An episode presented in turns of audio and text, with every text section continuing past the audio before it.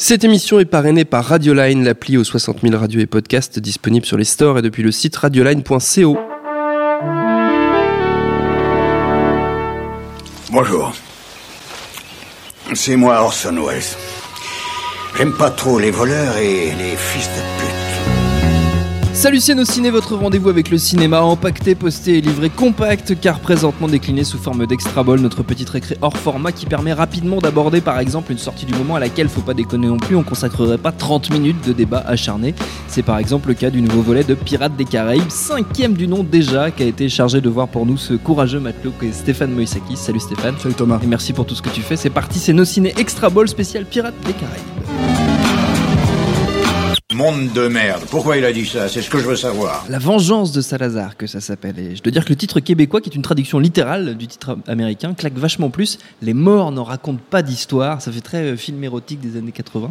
Mais passons. C'est pas ça du tout. Je sais que c'est pas ça. Stéphane, j'imagine quelle fut ta joie intense de pouvoir, pour la 5e fois, voir Johnny Depp déguisé en Keith Richards faire le con sur un bateau en carton pendant 2 heures. Mais je pense que ta vraie question, en fait, c'est est-ce que tout n'a pas déjà été dit avec le premier film en fait, ouais. Voilà, et donc pourquoi faut-il faire avant le même, ouais, voilà, faire le premier film, exactement, avec les 10 minutes de de tour sur chez Disney, en fait, dans l'attraction qui est à l'origine de toute cette franchise. Voilà. Écoute, c'était formidable. J'imagine. Qu'est-ce que te dire ? Bah non, mais le problème de ce film, c'est que c'est qu'il n'y en a pas qu'un. Bah, ouais, puis enfin c'est un film qui comment dire, alors c'est un film qui a coûté extrêmement cher. C'est apparemment, d'après ce que j'ai compris, un film à 350 millions de dollars, ce qui est complètement dingue. Et évidemment, c'est un film à 350 millions de dollars pour toutes les mauvaises raisons, hein. C'est-à-dire que c'est un film à 350 millions de dollars parce que c'est la franchise de Johnny Depp, que Johnny Depp fait absolument ce qu'il veut sur le plateau, qu'il se lève à 16h s'il veut se lever à 16h. Donc voilà, ça c'est toutes les rumeurs, quoi. Et tout le monde court derrière lui pour essayer de faire le film, voilà. Et ce qui est très très... Enfin, moi je trouve que c'est difficile de parler du film en tant que film en soi, parce que globalement, moi qui déteste les Pirates des Caraïbes depuis le premier, en fait, qui font partie, je pense, de ces films où enfin, le truc avec les films de pirates, c'est que ça devrait être des films légers, et c'est ce que ça raconte en fait, c'est quelque chose de léger à la base quand tu regardes le scénario du premier Pirates des Caraïbes. Et pourquoi en fait au final, et c'est le cas de tous les films, enfin en tout cas ceux que j'ai vus, et j'ai pas vu le 4, pourquoi est-ce que c'est des films d'une lourdeur absolue, absolue, de la lumière à la mise en scène, au jeu de Johnny Depp, voilà, en passant par la musique de Hans Zimmer et compagnie, quoi, qui sont enfin d'un seul coup, tout est au même niveau. Plus pompier, tu meurs. Oui. Voilà, c'est ça. Donc le truc, c'est que normalement c'est ça un film de pirate, ça doit être un truc complètement léger, sautillant.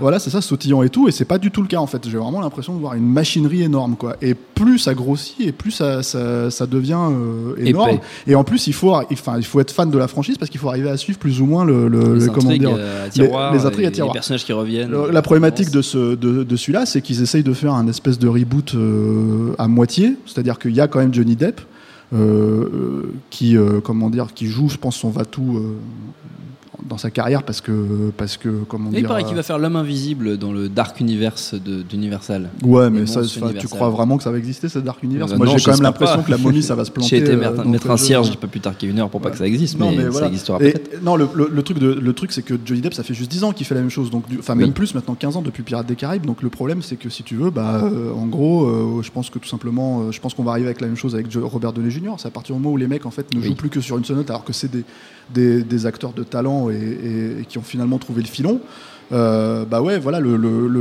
problème de ce film là, c'est que si ça t'intéresse, c'est difficile de pas recommander Pirates des Caraïbes 5 quelque part, quoi, puisque c'est la même chose que Pirates des Caraïbes 4, 3, 2, 1, non mais vraiment, et Dark Shadows et Alice au Pays des Merveilles et voilà, tous ces trucs là. Donc si c'est ça qui t'intéresse globalement, j'ai l'impression que c'est le seul attrait.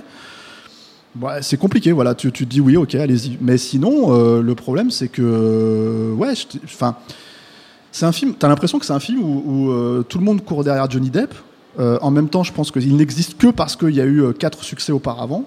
Il risque très probablement, mais ça on le saura, on ne peut pas le savoir parce que c'est pas encore sorti au moment où on enregistre, ça risque très probablement de se planter, en tout cas au niveau d'un Pirates des Caraïbes, parce qu'encore une fois c'est un film qui est très très cher, et ça risque d'enterrer la carrière de Johnny Depp et aussi la carrière de Jerry Bruckheimer, parce que c'est pas seulement le film de Johnny Depp, c'est aussi une prod de Jerry Bruckheimer. C'est quand même producteur de Top Gun, Armageddon, Pearl Harbor, enfin voilà tous ces gros blockbusters.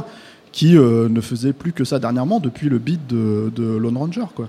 Et voilà, donc comme je te disais au début, voilà, si l'intérêt de ce truc là c'est d'essayer de te faire suivre l'intrigue, d'essayer de la rebooter un minimum en gardant quand même Johnny Depp au milieu parce qu'il est quand même très très présent, mais en mettant la progéniture de comment il s'appelle, Will Turner, là, qui est joué par Orlando Bloom, et Keira Knightley. Donc, Henry Turner, c'est ça ? Voilà, c'est Brandon ça, qui serait plus ou moins le protagoniste du suivant s'ils font un suivant, une jeune demoiselle dont j'ai oublié le nom, qui se révèle, attention spoiler, être la fille de... Barbossa. Voilà, exactement. Qui est Kaya Scodelario, alias Karina Barbossa. Voilà, et Barbossa, j'ai c'est... les fiches, hein. C'est bien, mais t'as fait ton travail. Moi, j'ai juste vu le film. Oui, voilà, j'ai fait l'inverse. J'ai juste fait des fiches. Et le problème, en fait, si tu veux, c'est que il faut en avoir quelque chose à foutre. Ouais. De tout ça. Si tu veux, faut se dire qu'il y a une logique qui se suit, et voilà, moi comme que c'est une grande épopée à suivre, pas trop en fait. Voilà, et donc du coup et c'est là où tu te rends compte aussi, c'est pareil, qu'un mec comme Gore Verbinski ne manque absolument pas à la franchise, que tu pourras avoir des réalisateurs interchangeables, voilà. Donc je suis désolé, c'est assez compliqué en fait. Pour moi c'est un film extrêmement compliqué à aborder, parce que je ne vois que les problématiques de production, je ne vois que les problématiques pour Disney. Récemment, il y a eu une rumeur comme quoi ils se sont fait gauler le film sur Internet par des pirates. Ils se sont fait prendre en otage même le film sur Internet. Voilà, et en fait, ils ont refusé de payer. Oui. Donc si même Disney ne veut pas payer, à un moment donné, tu vois, je veux dire, c'est difficile d'aller... ils ont quand même lâché les 350 millions de dollars à la base, donc bon. Ouais, mais ça, c'est pareil, en fait, c'est très difficile pour les actionnaires. C'est tout le problème, en fait. Moi, c'est le problème que j'ai avec Disney ces dernières années, c'est-à-dire que tout ce que je vois, c'est les contrats, en fait, que ce soit chez Marvel, que ce soit chez Star Wars. On a déjà eu l'occasion d'en parler. Voilà, c'est ça. Et le truc, c'est que là, c'est un peu la même logique, c'est qu'ils se disent, on peut pas dire aux actionnaires, on va pas faire nouveau Pirates des Caraïbes, puisque les quatre autres films ont rapporté énormément d'argent, y compris le 4 qui a fait $1 billion. Donc ils peuvent pas dire aux actionnaires non, on ne fera pas Pirates des Caraïbes 5. Mais le problème, et en plus on ne peut pas arroser le film, parce que le type qui assure le succès de ce film là, c'est Johnny Depp, qui est devenu limite ingérable en fait. Voilà, il y a un article assez intéressant du Hollywood Reporter, si vous parlez anglais, sur la fortune dilapidée de Johnny Depp. Je sais pas ce qui est vrai ou pas vrai là-dedans, c'est un peu compliqué de faire la part des choses, hein, évidemment, mais c'est assez intéressant parce que ça révèle un peu le fonctionnement de l'acteur, et comme lui, en gros, c'est le soleil autour duquel tourne toute la prod du film, quoi. Ça en dit long sur un, moi je trouve la qualité du film, et deux, en fait, les problématiques de gestion pure, en fait, d'une telle franchise, quoi. C'est-à-dire que tu peux pas dire non, mais en même temps, ça fait 5 films très très chers avec Johnny Depp qui se plante. Donc l'avenir nous le dira. Et quand je dis se planter, je pense que ça va mieux marcher que les autres, hein. Ça va mieux marcher que Lone Ranger ou ce genre de choses, mais en termes d'enjeux et en termes de franchise, je pense que c'était un peu le truc, c'est-à-dire le cœur du film, en fait, le cœur de l'histoire de Pirates des Caraïbes, c'est de dire qu'un mec comme Jack Sparrow a perdu complètement sa superbe. Et t'as l'impression que les mecs, en fait, ils font limite un film méta là-dessus, en fait. C'est-à-dire que voilà, c'est Johnny Depp qui a perdu sa superbe. Si ce n'est qu'à la fin, il la retrouve évidemment dans le film. On va voir s'il va la retrouver dans sa carrière.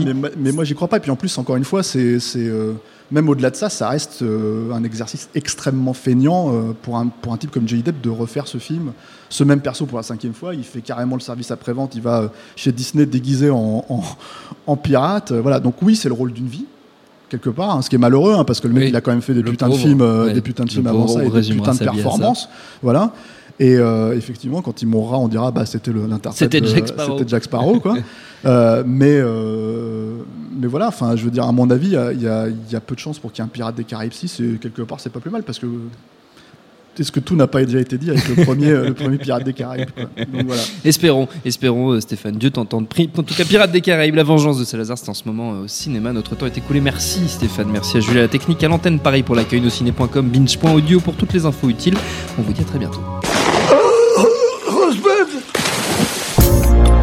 Salut, c'est Mehdi Maizy. Retrouvez nos fun tous les vendredis, le podcast qui donne de l'amour à Kanye West, Michel Berger et Kalash Criminel. Uniquement dans nos fans.